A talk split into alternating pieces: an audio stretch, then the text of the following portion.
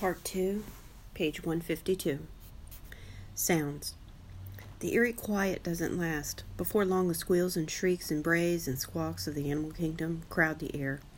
Terror, confusion, pain. From far off comes the wailing of sirens. Car alarms blare from the parking lot. Now and then, people shout.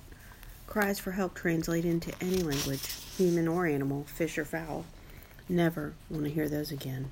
Never, ever smells. And the smells, like I said, feelings have a scent. I figured I smelled pretty much everything there was to inhale in this big old world, but the smell of sheer terror, of helplessness, of blood, of broken bones, of torn wings, well, turns out there are a lot of smells I never encountered encountered. Didn't know how lucky I've been. Surveying the damage.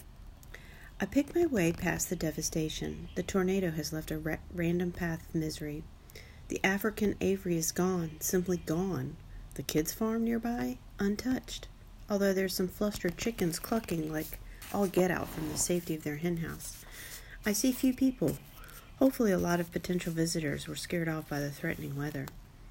It looks like some of the animals listened to their early warning systems, those little voices inside telling them something bad was coming their way. Quite a few of them seemed to have taken cover before the brunt of the storm.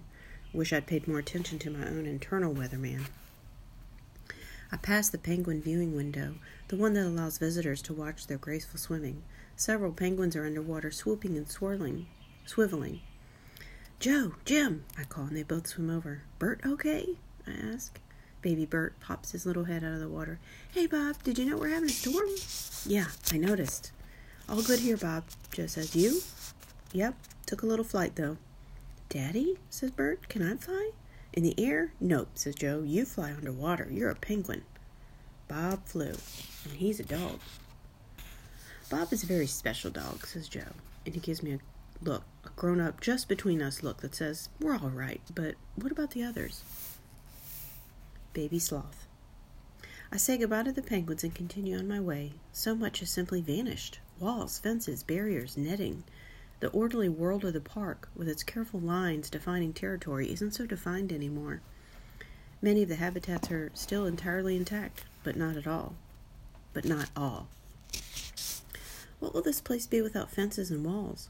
You didn't need to watch the Nature Channel to know that certain animals like to eat certain other animals. I passed two squirrel monkeys swinging happily from the children's carousel. A, pe- a pelican watches from her perch on a popcorn stand. I see a camel and a zebra together, looking stunned to be standing side by side. I notice a red lemur, Merlin, on a picnic table. Lemur eyes are always big, if you ask me, but Merlin's eyes look like they're about to pop right out of his head. I make my way through splintered wood and glass shards and approach the gift shop. It's roofless. Stuffed toys are scattered here and there like they tried to make a break for it. An I Love Koalas t shirt dangles from a tree branch. Around a corner, I see a baby sloth, Sylvia, I think her name is. She's resting in a muddy plush giraffe. Hey there, I say. She makes a tiny noise. A sloth sob, I guess it is. Let's find your mom and dad. I'm not one for hugging, licking, and such, but I give her a little nudge with my nose. Sylvia somehow manages to grab the giraffe, then looks up at me like she expects to hitch a ride. How the heck do you pick up a baby sloth? It's not exactly part of my job description, and sloths are so, you know, slothy. Carefully, I pick her up by her scruff, the way you do with a puppy. She puts that silly toy in her mouth, and off we go. Take a few minutes. Takes a few minutes, but I find her mom, Selma. I deposit Sylvia on a patch of wet grass. How can I thank you? Selma cries. No biggie, I say, and I head on, with fur in my belly and an odd taste of sloth fur in my mouth fear in my belly, excuse me, an odd taste of fur, sloth fur in my mouth. Make no sudden moves. I've ridden around the grounds of the park in Julia's backpack enough to know every inch of the place. I've even chatted with many of the residents, but now everything is topsy turvy. I keep finding myself in places I don't want to be, like the wolf exhibit. Near the entrance, a sign lies crushed on the ground and has a picture of a gray wolf with an arrow pointing one way and another arrow arrow with an emperor penguin on it. To my right, I see a piece of hay stuck deep in a tree trunk like a pencil in a cupcake. To my left, water gushes from a path like ditch, a broken pipe. A boiling sky has settled into a solid blanket of gray, and the rain's quieted to a steady drizzle. Still, I smell warm bad weather menacing in the distance. Tossed into a bush is a very is a large informational display with a photo of two gray wolves. I don't see any fence or barrier or intact wall, and it dawns on me that grumpy wolves and tiny dogs might not make the best of pals, especially under trying circumstances. Just as I start to leave, a wolf on the sign seems to move, to blink. Oh, he isn't part of the sign. He's next to the sign. It's Kimu. Hey, I answer. No answer. Sudden, something tells me I should hightail it out of here. Something else says, make no sudden moves. I hate it when my brain disagrees with itself. I split the difference, crouching meekly, doing the whole submissive dog thing. Kimu locks eyes, locks his gaze on me. I try not to make direct eye contact. A lot of animals find that threatening, but his eyes are mesmerizing, glowing amber and way too smart. He moves again. Two paws appear. Big paws. Nothing like my feeble, shrimpy feet. These paws are the size of hamburger buns. Hamburger buns with lethal claws attached. Mutt versus wolf. I wait for him to launch from his poun- into his pounce. Maybe I have time my, if I time my escape just right. Yeah, sure. In a battle of a Chihuahua mutt versus wolf, even I wouldn't bet on the dog. Do they break your neck before they eat you? That only seems fair. My heart's going, doing this crazy tap dance in my chest, and I wonder if he can hear it. I sneak a peek at him. Strangely, he just keeps staring at me. Quickly, I avert my, my gaze, those eyes, those chilling, dangerous eyes. It's me, Bob, I say. Kimu says nothing. He's panting hard. Maybe he's disoriented, even hurt. I try to speak again. My voice seems to be hiding somewhere deep in my throat. Another try. Um, Kimu? He blinks. Are you all right? No response. Anyone else hurt? I ask. This time he seems to hear me. I don't know. His voice is a low whisper. Can I help? I ask, really hoping the answer is no. Suzu, I can't find her. All right, then I say, I'll uh, I'll take a look. I poke around a bit, careful not to get too close to Kimu. A sour smell pours off him like sweat off a human. I don't I, I don't see her. I say after a few minutes, but I'm sure she's fine, just a little shook up, probably hiding somewhere. He doesn't answer. I should go. I'm uh, looking for some friends, I say. Is there anything else I can do? He looks up at the ominous sky as if there's an answer waiting there. I don't know, he says. I don't know. I don't know. Gorilla World. I move on. I have to find my friends, have to, but where am I? I leap over Another mangled signpost with bent arrows. One way to Reptileville, one way to Lionland. I pass the mangrove swamp. A manatee pokes up her big head, draped in Spanish moss like a silly wig. Two workers in yellow raincoats trot past me. One has a bloody bandage on his cheek. I need to stop, regroup, cool it, Bob, I tell myself. I'm panicking, not taking in the right data. I try to blot out all the horrible smells, all the awful noise. I concentrate, let my nose do the real work. A whiff of something familiar. Gorilla? It has to be gorilla. Full run now. I cut my back left paw on a shard of glass, trip, fall hard on my nose, and cut it too. Dripping blood, I carry on. Find them, find them, find them. A massive old oak lies on its side at the entrance to Gorilla World. Huge, tangled roots grope into the air like frozen snakes, and just beyond, where Ivan lives, is nothing but devastation. Help us.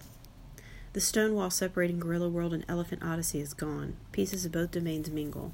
An elephant toy here, a gorilla nest there. Part of the indoor gorilla space is crumbled to the ground. I scan the area where Ruby and her herd like to hang out. Nothing. No gorillas either. Out of nowhere, the rain picks up, coming sideways, blinding me. The wind howls like a hurt dog. This storm isn't over, not by a long shot. I leap over a pile of cement blocks, catch my hurt foot on something sharp, yelp, keep going. Ivan! I call. Ruby! Nothing.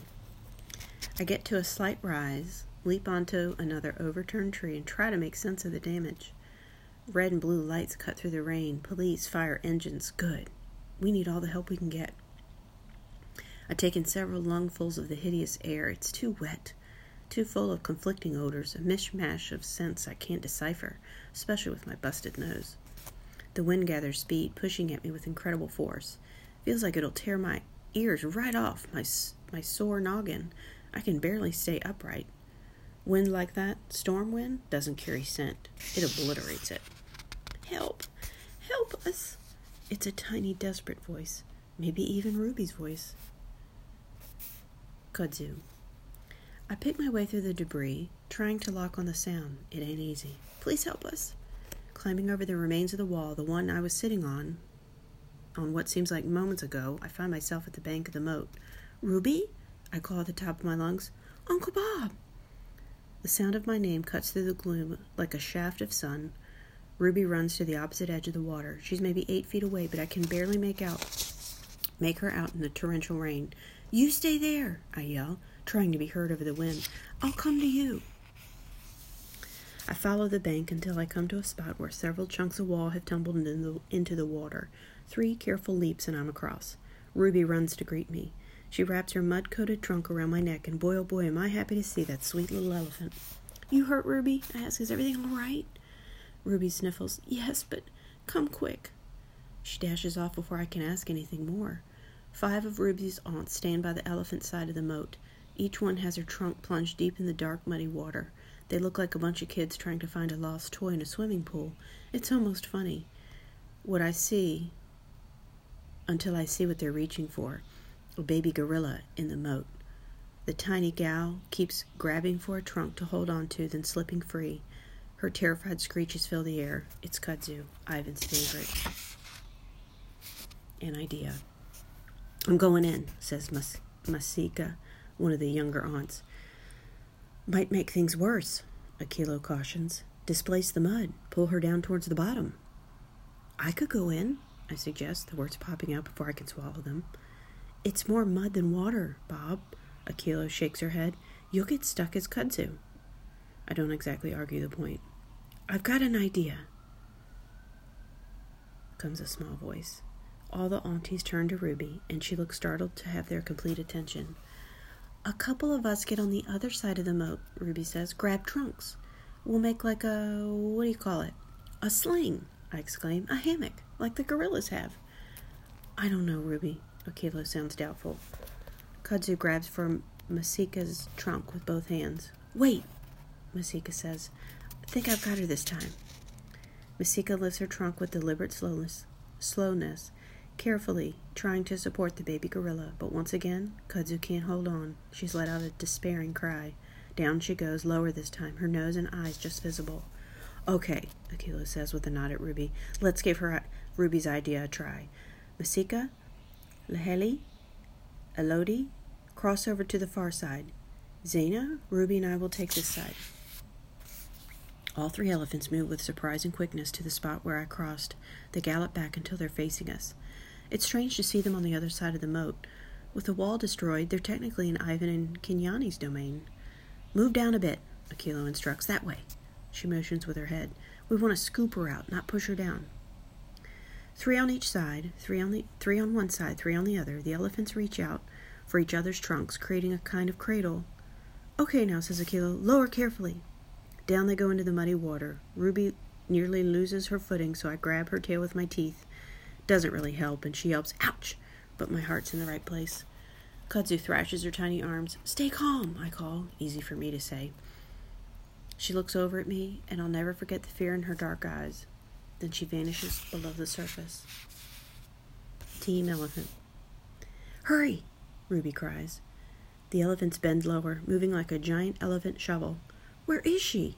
Masika asks. Lower, says Akilo. Lower, sisters. There, Ruby yells. No, wait, there. Up, Akilo commands, and the interlocked trunks rise from the muddy water to reveal a tiny, trembling baby gorilla sitting in their makeshift sling. Kudzu, says Akilo. Stay calm, baby. We're going to toss you to safety, okay? Kudzu gives a little nod. On my count, says Akilo, start swinging. One, two, three. Up and over go the trunks, and up and over goes Kudzu. She lands with a little plop on the gorilla side of the moat, right next to Masika's rear legs. Good work, everyone, says Akilo, and good thinking, Ruby. Th- thanks, elephants, says Kudzu, wiping mud from her eyes. That was fun. Can we do it again? Akilo takes a deep breath. Maybe later, sweetheart. Quickly, I make my way over, over the moat. Kudzu, I say, follow me. Let's go find your ape peeps. Can I go with Bob? Ruby asks Akilo. Akilo touches Ruby's back with her trunk. I'd much rather you stay here, dear. And it's may I. But Uncle Ivan, Ruby pleads. I'll keep an eye on her, I tell Akilo. I'm going, Ruby says in her most determined voice. Maybe I can help. I helped just now. Akilo hesitates, but finally gives a slow nod. Probably she figures there's no arguing with Ruby.